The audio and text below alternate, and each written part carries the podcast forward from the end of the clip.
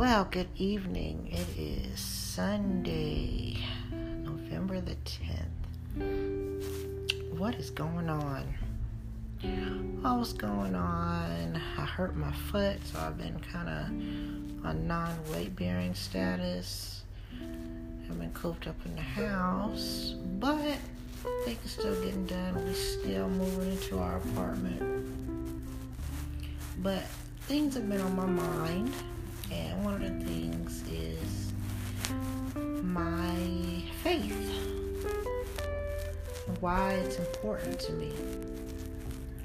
Being a Christian, and I've been a Christian for a few years. I grew up in the church, but I don't consider that time as being a Christian because I didn't really know what it meant to be a Christian. I just knew what it meant to go to church. But now, being a Christian and actually finding a really good Bible-believing church, I understand. And I understand that being a Christian means believing in Christ and knowing that I'm broken and I'm a sinner and I need Him. That nothing... that no matter how many works I do or how much tithe I pay, or it doesn't matter. It's believing in Christ and wanting to follow Him and following Him. And listen, just remembering the sermon today and knowing that the world is trying to tell you one thing, and Christ is trying to show you something else. And you just have to understand what Christ is showing you and what He's trying to tell you. Because everything that's in this world right now, it's just temporary. It's temporary. You know, you buy a house, your car, your job. All of that is temporary. It's just temporary. You know, where do you want to spend eternity? And I know some people say, oh, when you die, you just die. You just cease to exist. But man, wow, how would it feel to think that and then you die and then you end up in hell, separated from God forever because that's what you believed. Wow, that's heavy. That's heavy. But when I think about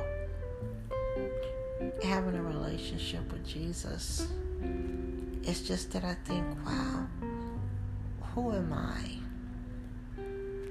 Why am I here? And I know God has put me here for a reason. And I think about how,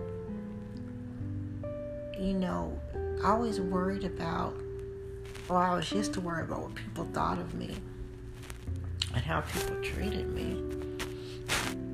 But once I understood who I am in Christ, all that other stuff doesn't matter, because people will treat you horribly. It doesn't matter if they are your family, you know, they'll treat you bad. But being in Christ, knowing that what my future holds with Him is what's important, and knowing that when I sin, I can be forgiven.